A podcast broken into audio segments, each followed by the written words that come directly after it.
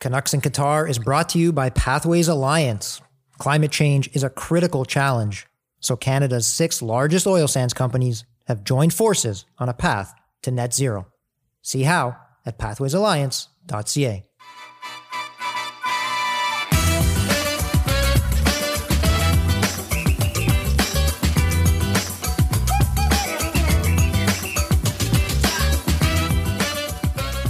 Hello and welcome to episode 10 of Canucks in Qatar, the Scores Soccer podcast dedicated to everything in and around Canada's men's national team at the 2022 World Cup. I'm your host, Gianluca Nesci, and on today's show, the Canucks are no longer in Qatar. Canada's involvement at the tournament officially comes to an end with a spirited 2 1 defeat against Morocco that ensured Canada's agonizing wait for a first ever point at the Men's World Cup will extend until at least 2026. We hope only until 2026.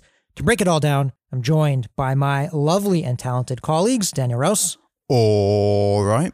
And sitting next to him, drum roll please, the only member of our crew who looks like Sam Piette, has a coiffed mustache like Stefan Eustáquio, is faster than Alphonso Davies, has a better left foot than Sam Adekugbe, stronger than Lucas Cavallini, provides better crosses than Tajon Buchanan, and looks sharper in a nicely tailored suit than John Herdman. Michael Chandler is here. Tell me lies. Tell me Well, sweet little lies. I'll tell you the truth. You're also as valuable to this podcast as Derek Cornelius is to Canada's World Cup squad. oh, right. I think uh, I think I got all your introductions in there, Chandler. That was beautiful. Thank you. It's going in my LinkedIn. The only way to confirm is to go back and listen to every previous episode of this podcast series. Which we encourage you to do Please do, please do. I won't do it, but you can do it. at your own peril. Rouse hasn't listened to a single show. Nah. Yeah. All right, guys, uh, let's jump into it. Canada, as I said, officially waved goodbye to the World Cup with a 2 1 defeat to Morocco. Um, before we take a more sort of macro look at this tournament, let's examine what we saw at the Al Thumama Stadium on Thursday. Very partisan, very pro Morocco Al Thumama Stadium. Going into this game, I think we wanted Canada to just have a go, right? You know, leave it all out there. They were already eliminated, but put in a performance that we could be proud of, that the players could look back on and be proud of. You know, Chandler, ragged start, four minutes in, where we thought, uh oh, this could be a huge letdown and they might get run over by a team desperately trying to win the group. But they recovered. They showed the fight we wanted to see. They played some good football, created chances against a great defensive team. And they were what, two inches away from from earning that point? The agonizing Atiba Hutchinson header that hit the bar and bounced down on the line. Some bad, some good, sort of like what we've seen overall from this team. But how are you feeling right now after that match? Uh, a mix of feelings. A little bit disappointment. I wouldn't say Canada was the biggest disappointment at the World Cup. I think you can look at uh, teams like Belgium and perhaps Denmark as being the mis- most disappointing, but a lot of regret. Um, really should have come into this match with at least three points and a victory against Belgium. Uh, instead, they were looking for their first World Cup point, and they didn't accomplish that. And like you said, it started off horribly. A really poorly uh, weighted back pass from central defender Steven Vitória to Milan Borjan. Borjan had a few options. He could have played it short to Kamal Miller. He could have booted it into row C. He That ball should have went out of the stadium. it should have gone anywhere and everywhere except where it went. Uh, and it fell to Hakim Ziyech, who then chipped the keeper 1 0 Morocco inside of five minutes. And it very much set the tone for a match that I don't think Canada ever had control of or ever uh, played at a tempo that they would have preferred. And are we all in agreement that we're a little bit downhearted and a little bit disappointed with Herdman's tactics here? I am. Yeah, I think his tactical naivety was on full display. And after the decision not to play three midfielders versus Croatia proved to be a glaring oversight, um, he did it again. We knew Morocco was going to go with a three man midfield of Sofyan Amrabat, who low key I think has been one of the players of the tournament and might even count as two midfielders just by virtue of the amount of ground he covered and, and his tenacity and tackles. But it was Amrabat, Abdelhamid Sabiri, and Azzedine Ounahi, and they all performed immensely. And we were just outnumbered in the midfield again. And it's the whole sort of fool me once, shame on you, fool me twice. Well, that was sort of indicative of this uh, aforementioned tactical naivety from Herdman, and and so much was about you know the, this learning experience from Canada and learning from your mistakes. And he made the second the same errors two matches in a row.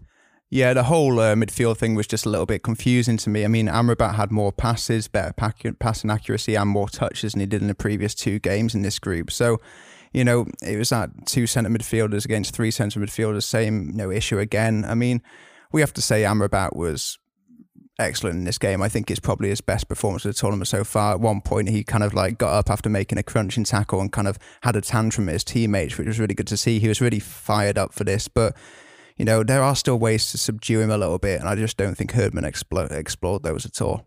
He did not, and I mean, we questioned the squad selection after the four-one drubbing against Croatia, and when the starting eleven came out about an hour and a half before the match, and I saw Mark Anthony Kaye in a two-man midfield next to Jonathan Osorio, I was just wondering why. Like, is that a sentimental selection, sort of reminiscent of Atiba Hutchinson starting in the midfield against Croatia, and getting completely overrun. I mean, Mark Anthony Kaye is a fine player. Uh, his level is MLS. He's been okay for Toronto FC since moving from the Colorado Rapids, but MLS is very much his level, and especially in an undermanned midfield. Um, him playing next to, I guess, sort of the creative fulcrum in Jonathan Osorio didn't do much for me. Um, and also looking forward, like we're three and a half years from hosting a World Cup at this juncture after the third match day. We have no chance of qualifying. So let's look forward. Let's play players who are going to be influential going forward. Let's start Ishmael Kone, who is very much uh, uh, the future of this program. Uh, with all due respect to Kaye, he should not have been starting today. And that seemed almost like a concession for me, like a sentimental pick. And secondarily, Milan Borjan, lovely fella. He's been a loyal servant uh, to the team. He's very much an on pitch leader and a leader in a dressing room but he's always good for one major blunder. And it took all of four and a half minutes for that to rear its ugly head. And and like with Kaye, who's probably not going to play a factor in the 2026 selection. Same goes for Borjan. I mean, Dayne St. Clair, Minnesota United keeper, arguably one of the better keepers in MLS this past season. He's going to play a role in that 2026 team, barring something unexpected. Why not give him a shot today? Why not let him experience sort of the rigors of playing on this stage. Yeah, I think we were both in agreement about St. Clair should have started this game before. I mean, you know, obviously you can't account for what Borjan did. I mean, with that pass that came from, he kind of you know ran out like he was going to address a pan fire, you know, going to go and extinguish it, and he just threw old newspaper and kindling on it. It was just awful. Um, I don't think you know we can't say that St. Clair wouldn't have made the same mistake, but he would have definitely benefited a lot more from this experience being on that kind of stage. What what did Borjan benefit from being out there today?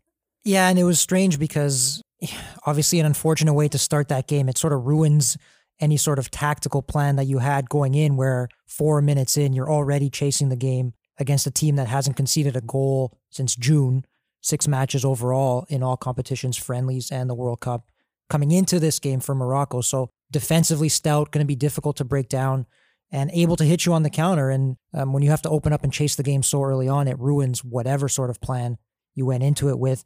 Chandler, you mentioned Ishmael Kone. That's the one I wanted to go back to because look, clearly John Herdman thinks that he can play at this level. He's played him already in multiple games and he came off the bench again here. So this isn't a case of not trusting him to handle the moment, um, something that he's going to be overawed by when he looks back on it. When John Herdman looks back on his decisions, that's going to be the one that he perhaps would like a mulligan on. But like, imagine not having trust or faith in Kone, but having it in Kaye. I, I just don't see it, especially when undermanned in the midfield. Like maybe Kaye is a bit more of a prototypical defensive midfielder who's a little bit more responsible, but he's a way higher risk reward player and he's just very liable to make a, a poor tackle. It just made no sense to me. And after, you know, one of the main takeaways of the Croatia match was this aforementioned tactical naivety from Herdman. He he showed it again, and that was maybe my most frustrating takeaway from uh, the defeat to Morocco.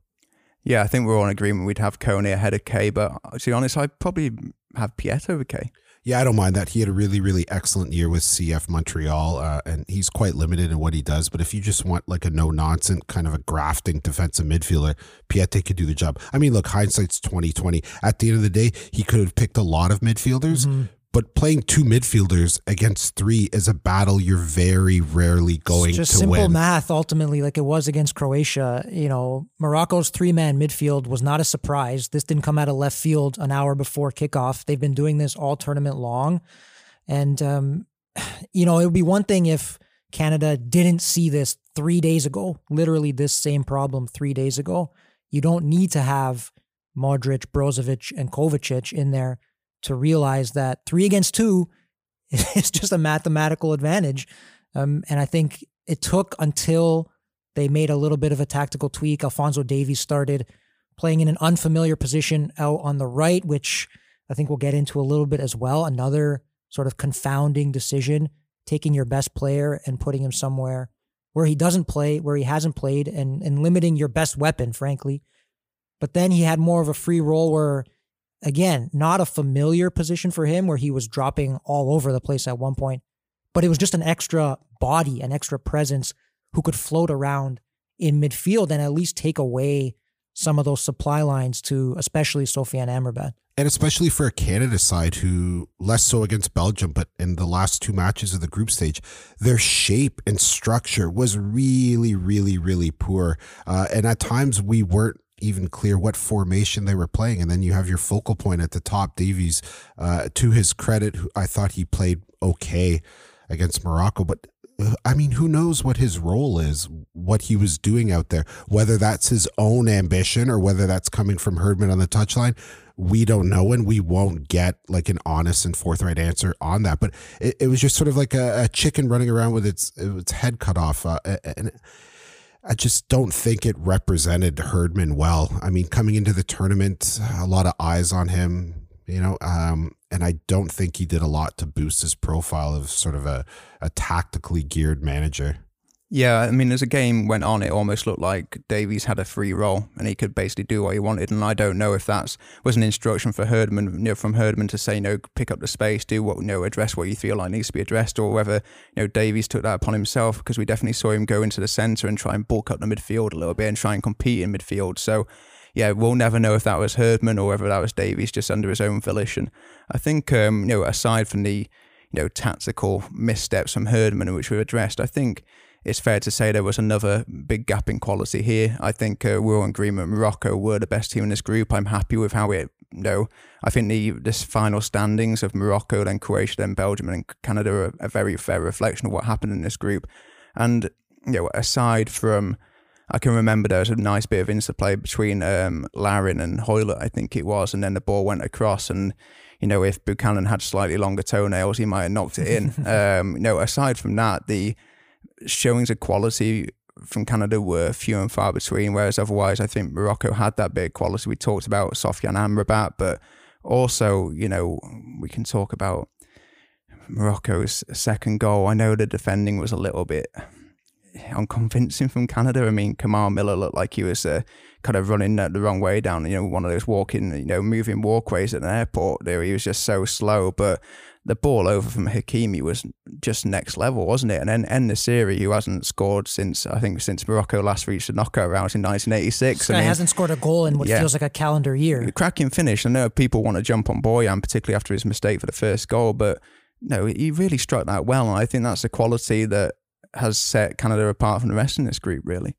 Aggravating though that similar to that Belgium game, just one ball direct from the back, and they cut them open almost like nothing. Um, it speaks to some of the concerns we had going into this tournament about the back line and the step up in quality and would those three guys be able to handle that step up in quality? There were times where they looked like they could hang but again that goal against belgium i don't pin too much of the the result against croatia on them. They got overrun in midfield. You need a shield in front of you um, otherwise you're going to be exposed. But this goal certainly uh, the first two goals i mean Stephen Vitória with that terrible back pass and then again just one ball Beautiful pass from Hakimi, granted, but it's just too easy.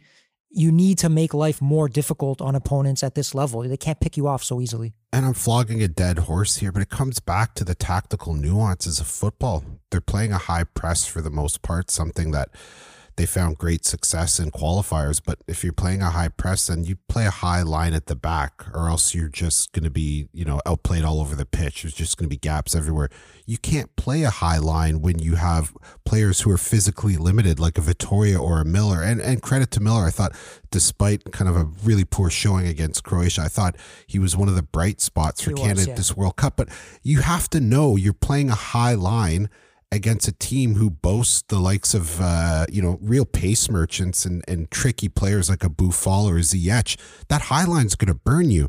And then, like you said, that they they made El Nesri look like Pele out there, like which is just uh, unnecessary. I have a lot of regrets about the way this team's set up and its tactics, more so than I have regrets with the players' individual performances. Yeah, we just got to hope that we produce some centre backs in the next three and a half years because Vitória, I know he's in his mid 30s, so I'm kind of reluctant to really have a go at him, but he was kind of all over the shop today. He was kind of wandering out of position a lot. He was very much off the pace.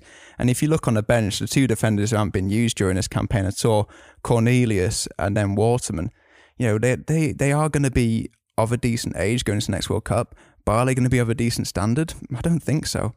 Uh, there's nothing wrong with being in your mid 30s, is there, Daniel? I'm surprised you can remember him. Jeez. All right, moving on. I was just going to say, how do you compare mid 30s to mid 50s? But uh, Wow. do you have the boxing gloves with you here today or no? Did not bring them. Uh, see, then we can make fun of him as much as we want. can go bare knuckle if you'd like. Uh, I'm just joking. We love you. All right. Um, you know, we talked a lot about already the disappointing performances and, and John Herdman chief among them in setting up this team uh, in a way that doesn't get the best out of the players. But there were some bright spots from Canada individually. Uh, who do you think stood out and, and made a good account of themselves despite the ultimate result here? I think Hoilett's deserving of a little bit of uh, credit here. I think, you know, he's not he's not going to be like putting a groundbreaking performance, is he? But I think when he's been on the pitch for Canada during this tournament, I think he's been very functional. I think he's done exactly what Herdman's asked of him.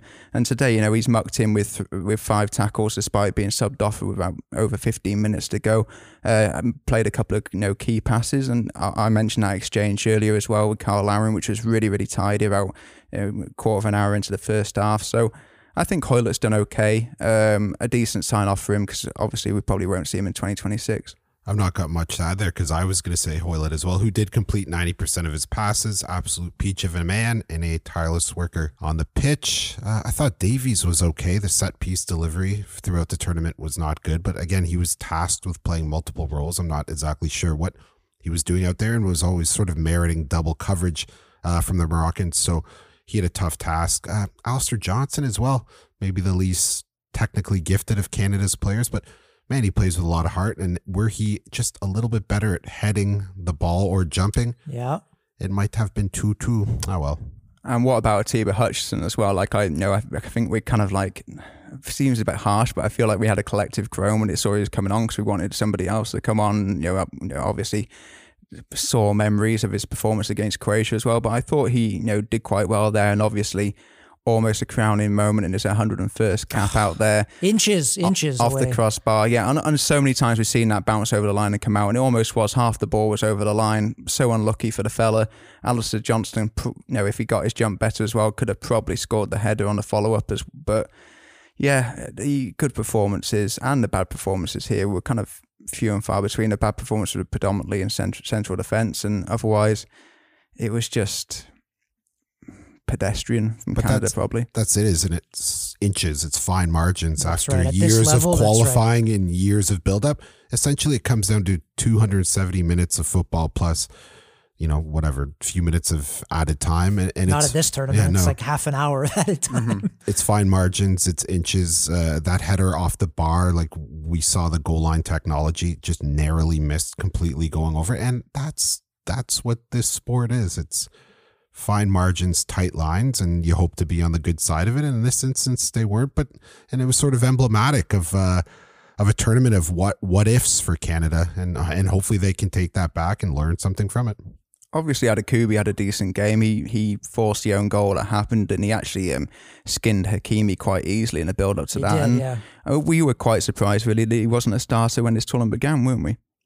I was. I, I mean, in one of the prediction episodes, I said he would play every minute here, and, and I thought he would, and obviously he didn't because uh, Herdman switched up his wing backs and would employ more attacking players in the wing back roles, like a Buchanan or even a Davies. But uh, hell of a player. And at the time, not an outlandish prediction on your part in, in any way. I agreed with you. I thought 100% he would be a key player for this team in this tournament, and, and that's not the way things went ultimately. Um, that header from Atiba Hutchinson, it also just goes to show you. I know luck in sports and in football is sort of a, a dirty word. It's looked at as like, oh, if you were lucky to win, you know, you you didn't deserve it. Um, but you need luck. You need luck at this level, especially Chandler, as you said, when the margins are so fine. Um, another day, if if Atiba Hutchinson makes that same header a hundred times, on another day, maybe it goes over the line by uh, an inch or a millimeter, and you get that first ever point. So yeah, uh, these are the margins that we're talking about at such a high level at the World Cup. And you hope that not only does the level and the quality of this team increase and improve going into 2026, but maybe they get a, a little slice of luck and the breaks are on their side because it sure seems like they weren't uh, when you take this tournament into consideration overall. Even though they didn't have the quality at the end of the day to advance a break here or there, and, and maybe some of these results actually look a little bit different. Ah, well, you win some, zero. You lose some, all of them, three. And I saw actually kind of a dumb tweet. I won't say who it's from, but uh, the 1986 World Cup, they lost all three matches and ended with a minus five goal difference. 36 years later in Qatar, three defeats and a minus five goal difference, but two goals scored. I mean, it's not fair to compare the two, but I just did. Did that come from at Daniel J. Rouse? no, don't trust any anything that fool says. um, okay, before we take our break here, you know, we talked about kind of who stood out from this game. What about the tournament as a whole for Canada, and and who do you think enhanced their reputation the most?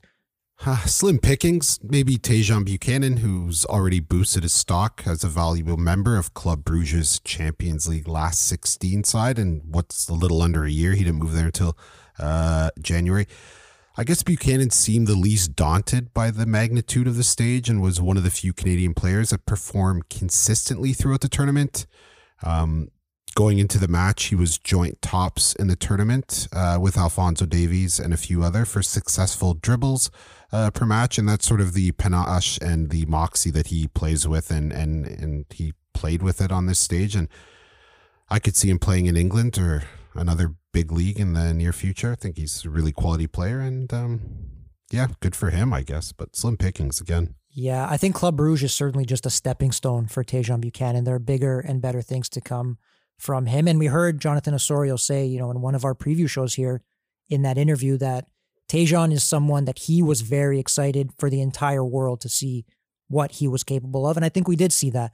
And how far he's come in such a small window. Like I mentioned one of the previous podcasts, four years ago, he was playing for Sigma FC in Mississauga. And like, yo, shout outs to Mississauga, big up to Square One Mall and all our friends out there. But it just shows the leaps that he and many of the players have taken in a very short time frame. Yeah, for sure. I think Richie Laryea as well is someone who comes to mind. You've talked about Tajon Buchanan and playing without fear. I think Richie has that same uh, element to his game. Less flair, certainly going forward. But this is a guy who, something we've said a lot in the show, not shrinking in the moment. I think Laryea embraced the moment, embraced the challenge.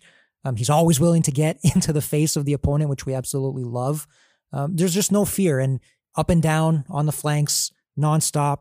Rouse, especially after such a disappointing um, spell for him at Nottingham Forest, where he barely saw the pitch. I think some people will look at Richie's performance in Qatar and say maybe he does deserve a shot and he can actually perform at a big stage at a big level. People should look at his performance and his character. I mean, this is a guy who got done by Orlando City and couldn't find a club for a while as well. And then, you know, from what I've heard at Nottingham Forest, um, he just wasn't impressive at all there. The word I heard from there was lightweight. Um, and a lot of people thought it was a vanity move by Dane Murphy, who's the executive there. He came from DC United a few months prior. Maybe wanted to make a, put his stamp on the club by bringing someone in from Major League Soccer, and it just really didn't turn out for him there. But you know, with this knock at Orlando City, with this knock at knock at Nottingham Forest, he's coming to this tournament now, and you know, I, I, know that a few Forest fans are saying, well, maybe he can come back and do a job for us. I mean, he's only on loan at Toronto FC from Nottingham Forest, and you know, with that desire that Laryea has, with that drive that he has, why not give him an extra go now? He's got to be worth it. If he can perform on this stage, he can certainly perform in a game against, I don't know, Fulham in the Premier League, can't he? Yeah, playing against small clubs like Manchester United shouldn't be a problem for him after this. Easy peasy.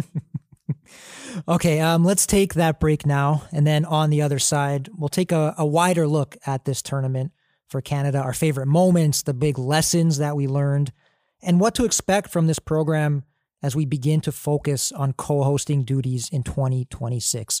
All that and more coming right up.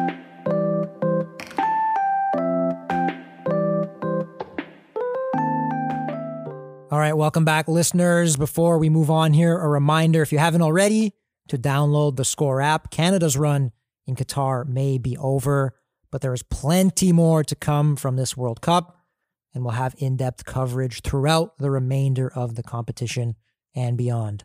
Whether or not it's a treasure trove remains to be seen. oh, you took the words right out of my mouth. Okay, tournament review, guys. Look, on the surface, Canada played three matches, lost all of them. They're level with Qatar as the only teams not to record a point. And I think we can all agree that Qatar are objectively the worst team in this tournament, one of the worst teams perhaps that we've ever seen at the World Spoiler Cup. Spoiler alert. um, so again, on the surface, that's very grim reading, but Canada earned plaudits at various points, and I think rightfully so.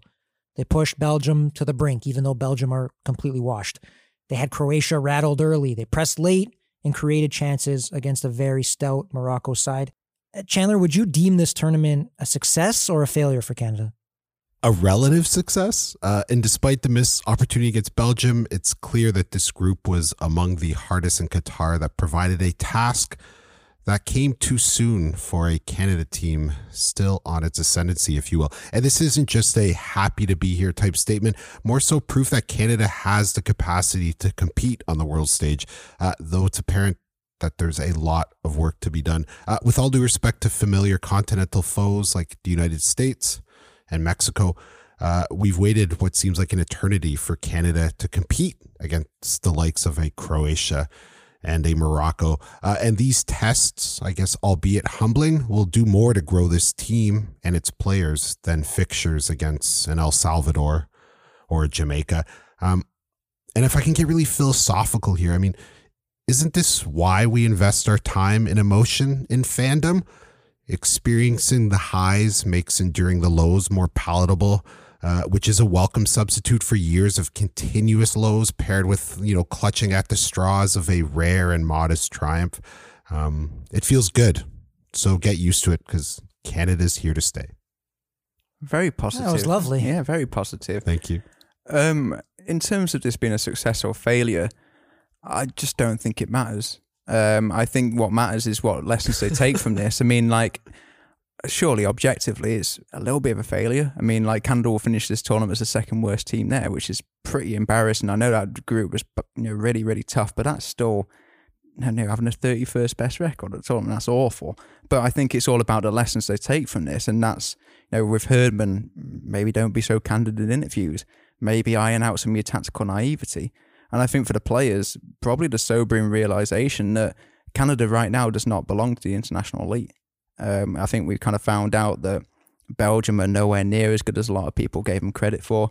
And I think, you know, maybe a positive from this, from having zero points, is that if Canada nicked a draw from, I don't know, Morocco today or nicked the, well, or took the result they deserved from Belgium, maybe that wouldn't have been so good. Maybe maybe these players would have thought, oh, maybe we're quite close. You know, maybe the gap isn't so big. Whereas the, this big round zero says to them, there's still a long way to go. There's still a big room for improvement, and there's a lot of hard work to do in these next three and a half years to make your fans proud on home soil. You mentioned the key phrase there, and that is what's the lesson that they've learned? We were going to do this later in the show, but since you hit on it, let's do it now, Chandler. Lots of lessons to take from this tournament, a lot to be learned. What's the biggest thing that stands out to you now? Yeah, treasure trove of lessons. wow. That elicited a a laugh. Um, look, I think my main lesson uh, to keep it a buck is that we're not at the technical level required for major major tournament successes. And like I said in the moments after the Croatia drubbing, technique usually wins out against heart and ambition. And Canada have gotten this far on the ladder, uh, but need to make significant leaps in terms of the former. But again, it was a learning experience. Alistair Johnston spoke to the media following the match in the mix zone and admitted that the partisan Morocco support in the stands at the Al Thumama Stadium was unlike anything he's previously been party to. So that's one of many learning experiences for this uh, inexperienced Canada team. Daniel, you're looking at me. I know you have something to say here. No, I don't have anything to say. I, I, I, was, I was just thinking though, like, no, it's going to be good because some of these players are going to move over to Europe these next few years, and someone like Alistair Johnston is a perfect example of it, where it's going to be really beneficial for him to be kind of like thrown face first into the old firm derby and experience that atmosphere because he's going to be you know, definitely in, in better shape going into the next World Cup for that reason. Obviously, having the home crowd is going to be important in 2026, but there's going to be a lot of traveling fans from Mexico and other countries where the atmosphere again could be quite hot, but he'll be used to it by then. Alistair in that interview said it was the craziest, quote, craziest atmosphere he's ever seen. He's about to get a lot crazier. The Old Firm Derby and, and the Scottish fans and the Celtic fans among the most raucous in the world, certainly. Um, I think assuming Johnston's going to be in better shape is overlooking the trappings of Scottish cuisine, but fair enough. You're not you're not keen on a battered Mars bar, no? Mm, I am actually. Yeah. I guess we know what we're doing after this, yeah. Um, one thing that stands out to me, and, and John Herdman has talked at length about this, I think during every press conference he's given, every interview he's given in Qatar, about Canada evolving into a football nation. We're here now. You reach the World Cup, there's a certain status that comes with that. But also, as we've seen, you know, there are unexpected challenges and off field distractions that come with that. An innocuous comment about Croatia in a group huddle ends up with a naked caricature of your coach splashed across the front page of a Croatian tabloid and it develops into a global story. It means you have to deal with horribly conceived hit pieces during the tournament about your star player from, frankly, self aggrandizing, entitled media members. Everything is amplified now. And so I think the biggest lesson is perhaps not just for this group of players, but for the country as a whole, how we interact with this sport, with this team, and everything that encapsulates as we look ahead to 2026. Well, your answers are certainly better than mine. Oh, it doesn't matter if it's a success or failure. I like how you're mixing a little existential dread. It sounds legit on account of having a British accent. So it sounds like you know what you're talking about. Well, the Brits don't know what to do, do they? Look at the political situation, but that's another conversation for another day.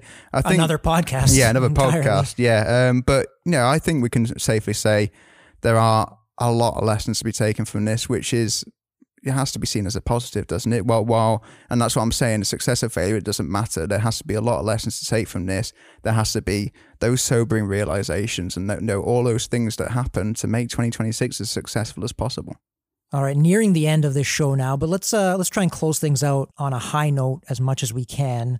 Your favorite moment of the tournament for Canada when you look back, is there something specific that you would like to crystallize and hold on to here, Chandler? Why, yes, there is, Gianluca. You know what? Less so than one particular moment. And if I may, from a personal perspective, um, I'll always remember the groundswell of support and excitement from non fans and casual observers. I mean, there's football nuts like you and I that live and breathe this stuff that were very uh, excited in anticipation of this tournament. But like friends and family who had previously expressed like zero interest in the sport, reaching out to me, asking me about Herdman's squad selection and the formation and stuff. It's just really been a joy to see the country get behind this team. And, and for so many years, we had success uh, on the international stage from the women's team. And, and there's been a little bit of support for them, but now that we have support for the men's team, maybe it'll also grow the support for the women's team and, and it'll just, you know, um, bear fruits going forward. I think that's a really refreshing way to look at it because I know when it comes to you know big tournaments and say when you know we experience Toronto teams going to the playoffs and all these you know fans kind of jump on a bandwagon, people are like keen to push them off and say no, this isn't for you. You haven't been through all the ups and downs. The doors open. Like people, you know, Canada, you know, football needs the support, not Canadian football but you know, proper football needs the support in this country, and uh, and and it's been really really lovely. So you know, as I echo Chandler's thoughts, to have people who didn't really seem that interested in sport asking me if I go down the pub and watch a game with them and stuff like that. People who've been voicing opinions about certain places. It's it's been pretty good to hear. Yeah, Chandler, like there's room on this ride uh, for everybody. We don't need to to push people off. We don't need to push people away because I think aside from the fact that the team was so poor for so long, that's also something that helped keep the program in the kind of doldrums that it was for a long time. Yeah, and the more the merrier. Like, I don't care if you've been supporting the Canadian program for 30 years and you're a devout member of the Voyageurs Supporters Club, or if you're just new to it. Like, there's too much of this sort of BS tribalism, especially yeah. in club football, where, oh, you can't support Arsenal. You didn't grow up in the shadows of, uh, you know, Highbury. You didn't grow up on Islington. Like, it doesn't matter where you're from. Like, I mean, for example, like a guy like Rouse, you know, who is a longtime Manchester City supporter, had season tickets at Maine Road back when their best players were like, I don't even know, Paulo Wanchope or Shaun Goater. Shaun Goater. Hey, they, they were like our best players. Exactly, right? Like, but he's happy to have more city fans and if you want your club or your country to be able to perform on on the biggest stages more support the better you know what i mean like let's stop being gatekeepers about the sport I'm happy to have more people supporting Canada, regardless of of how much knowledge you have about it. And we talked about the lessons and the learning experiences for Canada. Um, uh, this groundswell of support and having more fans become educated is going to help that entire process. Yeah, there were people who saw that Alphonso Davies goal against Croatia, and perhaps that was the first football match they'd ever watched. Maybe it was the second football match they'd ever watched after Belgium the more the merrier. I think it's exactly what you said, Chandler. That is exactly what I said. There you go. Um, these moments that unite people instead of dividing us. It seems like a cheesy thing to say, but it's true in, in a footballing context, in a sporting context, and as this country goes forward, as we build support for the entire program, men's and women's, youth, everything. Um, things like that Davies goal, or else people are going to remember that. Yeah, and it's um, you know definitely picking the obvious one here. It's certainly my favourite moment of the tournament. I mean, it not only was it the first goal for Canada at a World Cup, it was also a goal of supreme quality. Tajon Buchanan, after some pretty wayward deliveries against Belgium, putting a perfect cross in the back post, and it was a great header by Alphonso Davies. And you know, that was certainly in the studio a, a little snapshot of our supreme bias when we were bouncing around to that goal. But it was just such a. I didn't know you guys could get up like that. I'm telling you, you almost hit the ceiling, holding one another. It was quite a tender moment. Well, it helps when you're not five foot six, but let him out. This is the last episode. Get him out now, yeah. fellas. Yeah. Smoke him if you got him. Yeah. but you know, just that that moment was obviously incredible and I remember it for the rest of my life. But also, you know, the 10 or so minutes after that as well, where, you know, Juranovic was getting dizzied and duped by Davies at every turn. Like it was just like, that's when it really felt like, yeah, that was pretty incredible when, you know, Canada just felt like they were really part of this. Man, 10 of those 270 minutes were amazing. well, always hold on to those. Um, I go back personally to the, the five to 10 minutes or so just before the opening game against Belgium kicked off, we were still riding that sort of tidal wave of endorphins after qualifying, seeing the players in the tunnel. It was that allure of the unknown in that moment was really powerful. It was exciting. It was a little frightening having that nervous energy, not knowing what was about to happen. I think that was brilliant. And in hindsight, it was bittersweet because personally, I'm never going to experience that again. I'm never going to have that same feeling going into 2026 and future tournaments, there will be a sort of aura of familiarity about all of it. And so the sense of pure mystery, first World Cup game that I've ever been alive to see them play, uh, I'm going to miss that. No, it kind of reminded me of like when you're at university and say some friends from back home come out on a night out, and it's kind of like weird to get your head around, you know, university friends and friends from back home hanging out together, and it was kind of like seeing, you know, Eden Hazard alongside Kamal Miller and uh, Kevin De Bruyne alongside Alistair Johnston. Like it's like, oh, you two are actually part of the same party. It seemed a bit weird after all, you know, after kind of watching Canada you know, back, you know, only a few years ago, toil against some really, really bad time, teams in CONCACAF. Yeah, 2026 will definitely feel different. I'm curious, though, will it look different on the touchline for Canada? I think we have to ask the question John Herdman, is he going to be the manager of this team four years from now, three and a half years from now, for that home World Cup? I'm not sure. Uh, we found out in the aftermath of Thursday's defeat to Morocco that he's under contract through the 2026 World Cup. That said, his response to the query about his future with the program was hardly definitive. And he sort of said, I've got more passion for this and more spirit. Like, I'm glad we can quantify that, but can we get a point? Like, a point? At the World Cup. Uh, and in terms of chatter about him getting a position with a club in the English Championship or whatever, I'm not sure he's ingra- ingratiated himself uh, from a tactical perspective. And I think a lot of people will look at it as uh, maybe a manager that has the capabilities to be a great club manager, but uh, he's not quite there yet. Yeah, he sort of invoked the Arnold Schwarzenegger will be back, speaking of his team as a whole, but he didn't say I'll be back. and he didn't do the the accent either. Um look, he said that he was going to remain with the women's team um, before he ultimately left and went to the men's team and you know, opportunities come up and on a personal level you have to take those chances when they arise. I think there's genuine questions to be asked about whether or not he's going to be here in three and a half years I think his stock was certainly higher, Rouse, before this tournament started than it is now from a tactical perspective, all these things that we've talked about. But if an opportunity does come up in club football, a championship club perhaps, maybe that's something that he leaps at. I don't necessarily agree that his stock was higher before the tournament. I think perhaps in Canada, yes, but outside of Canada, um, you know, a lot of people, you know, in this homeland, England, for example, probably wouldn't have known who he is. Whereas people are aware now. People, you know, hopefully aren't too tarnished by the second and third games and kind of like remember the performance against Belgium and perhaps that has boosted his reputation. In terms of getting a job at a championship club now, I think that's very fanciful. I think he has to do a lot more. Um, if you think about, you know, Graham Potter, obviously in charge of Chelsea now, he took a team in the Swedish fourth tier up to the very top and won trophies with them. Herdman's ultimately won nothing. Potter, when Potter did that in Sweden, he got a job at Swansea City in the Championship. So Herdman's got a lot more work to do before he gets a job like that. I think so. You know, while he would be tempted, for, you know, with a job at a you know high spending championship club, I'm sure he'd certainly love it because that's that could be his ticket to the Premier League. I don't think he's got enough on his CV to get that job right now. I agree, and the whole rah rah rah only gets you so far. And I think on the international stage, um, it merits more respect and holds more value than it uh, might when you're dealing in club football and day in day out rigors of it the championship in particular, like that's a grind, Rouse. You play a thousand matches a season. Um, and if you're not up to snuff tactically, you get found out really quickly and things can go sideways really quickly. That's too many matches.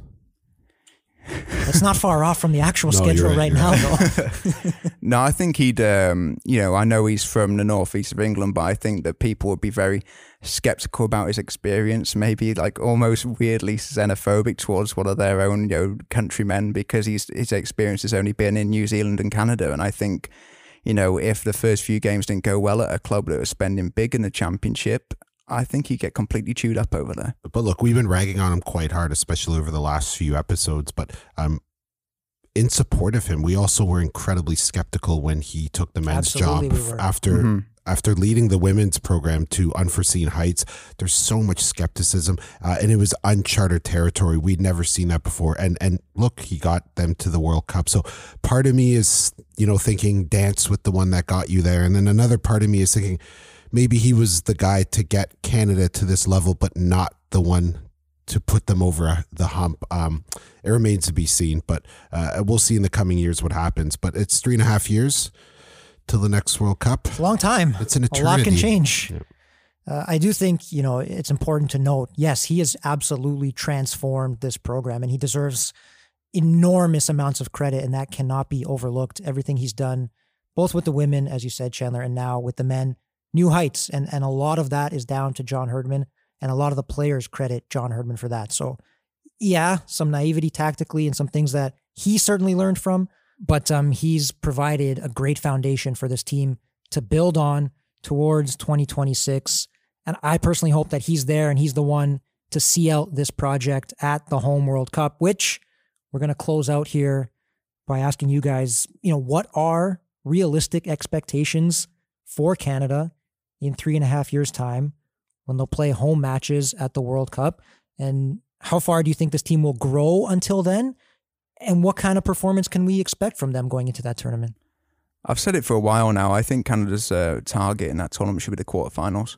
I think with the uh, you know, this experiences, all the all the learnings we talked about earlier in this podcast, players like Ismail Kone, Jonathan David, Alphonso Davies, you know, Buchanan, now, some of those, with the exception of Davies, of course, will probably move to bigger clubs, have b- bigger experiences, b- improve as players.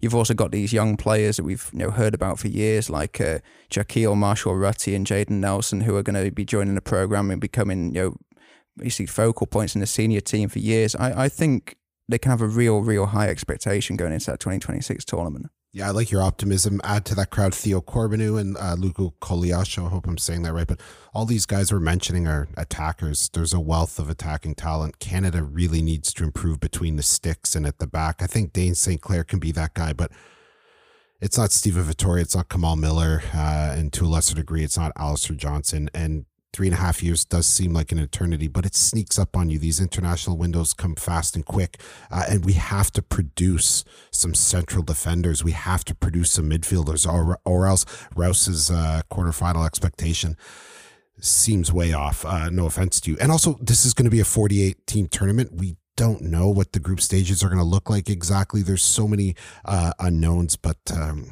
I have a lot of hope, but there's a lot of work to be done. No, I think you're right to kind of bring me down a little bit there, uh, Mr. Doom and Gloom in the corner. But um, I, yeah, I think the obviously concern we talked about it again and again and again is the central defence. Um, yeah, maybe this team might be at its very best in 2030. Um, you know, because that's when you got enough time to produce enough central defenders. But I still think there are enough parts here where if there are one or two who emerge from the Canadian Premier League who are half decent central defenders, I think the talent around them that is coming through and that is already in this squad should be enough if the if the draw works in Canada's favour to get to a quarterfinals place. I think as well, Chandler, you mentioned earlier Tajon Buchanan's sort of meteoric rise over the last calendar year. It shows that players can develop very quickly. Players who were not on the radar at all prior to um, prior to their emergence these things can happen quickly. So if that can happen for Tajon and some of the others like him in a year, year and a half, two years, who's to say it can't happen in three years, three and a half years for the the greatest position of need, which we all agree is uh, central defense. Yeah, and it's just um, you know if these players manage their clubs club careers well enough. I mean, Liam Millar is technically a very very skilled player. If he manages his career well, there's no nothing to say that he's not going to improve dramatically in the next three years. So you know, as long as they've got good agents behind them, as long as you know Herdman advises them through their career a little bit as well, there's no reason why we shouldn't see huge improvements from several players in this squad, and then obviously the ones who are on the outskirts of this World Cup squad. Yeah, lots of room for improvement, and I hope we see that improvement as we head into the 2026 World Cup, which should be a real festival of football in this country. Gentlemen, I think that's a perfect place to wrap up today's show and to wrap up this podcast series. Um, it's been more of a sprint than a marathon. I think we all hoped it would be a magical run to the knockout stage and we could be here for a full month talking about this team that we all care for. But we've enjoyed every last second of it. We hope you felt the same way listening and being on this ride with us. Been a privilege to experience Canada's return to the World Cup together. And despite the disappointment, it certainly feels like we're on the cusp of bigger and better things for men's soccer in this country. But for now, that'll do it for us. Today's episode was brought to you by Pathways Alliance. Climate change is a critical challenge, so Canada's six largest oil sands companies have joined forces on a path to net zero. See how at pathwaysalliance.ca. I asked you guys earlier who enhanced their reputation most at this World Cup for Canada. Two people that certainly did. Three people that certainly did. Mr. Daniel Rouse. Thank you to everybody for listening. Mr. Michael Chandler. I echo those sentiments and toodaloo. Shout out to Anthony Lopopolo as course. well. It's been a pleasure doing this with all of you for the past few weeks. You've done okay as well, Gianluca. You're doing all right? Yeah. Okay. Yeah, I don't know. You guys will be the judge of that. The That's listeners a, will be the judge of that. Fair enough. It's a tall and short of it. uh, what a note to end on. Thank you to our wonderful producer, Dylan to our excellent producer, Greg, who's on vacation. We hope you're enjoying your time. We wanted to have Greg uh, give a little shout out on the final show, but Dylan came and stole his thunder. Um, most importantly, as always, thank you guys very much for listening in one way or another, whether it's a new podcast, whether it's 2026. Um, somehow, we'll talk soon.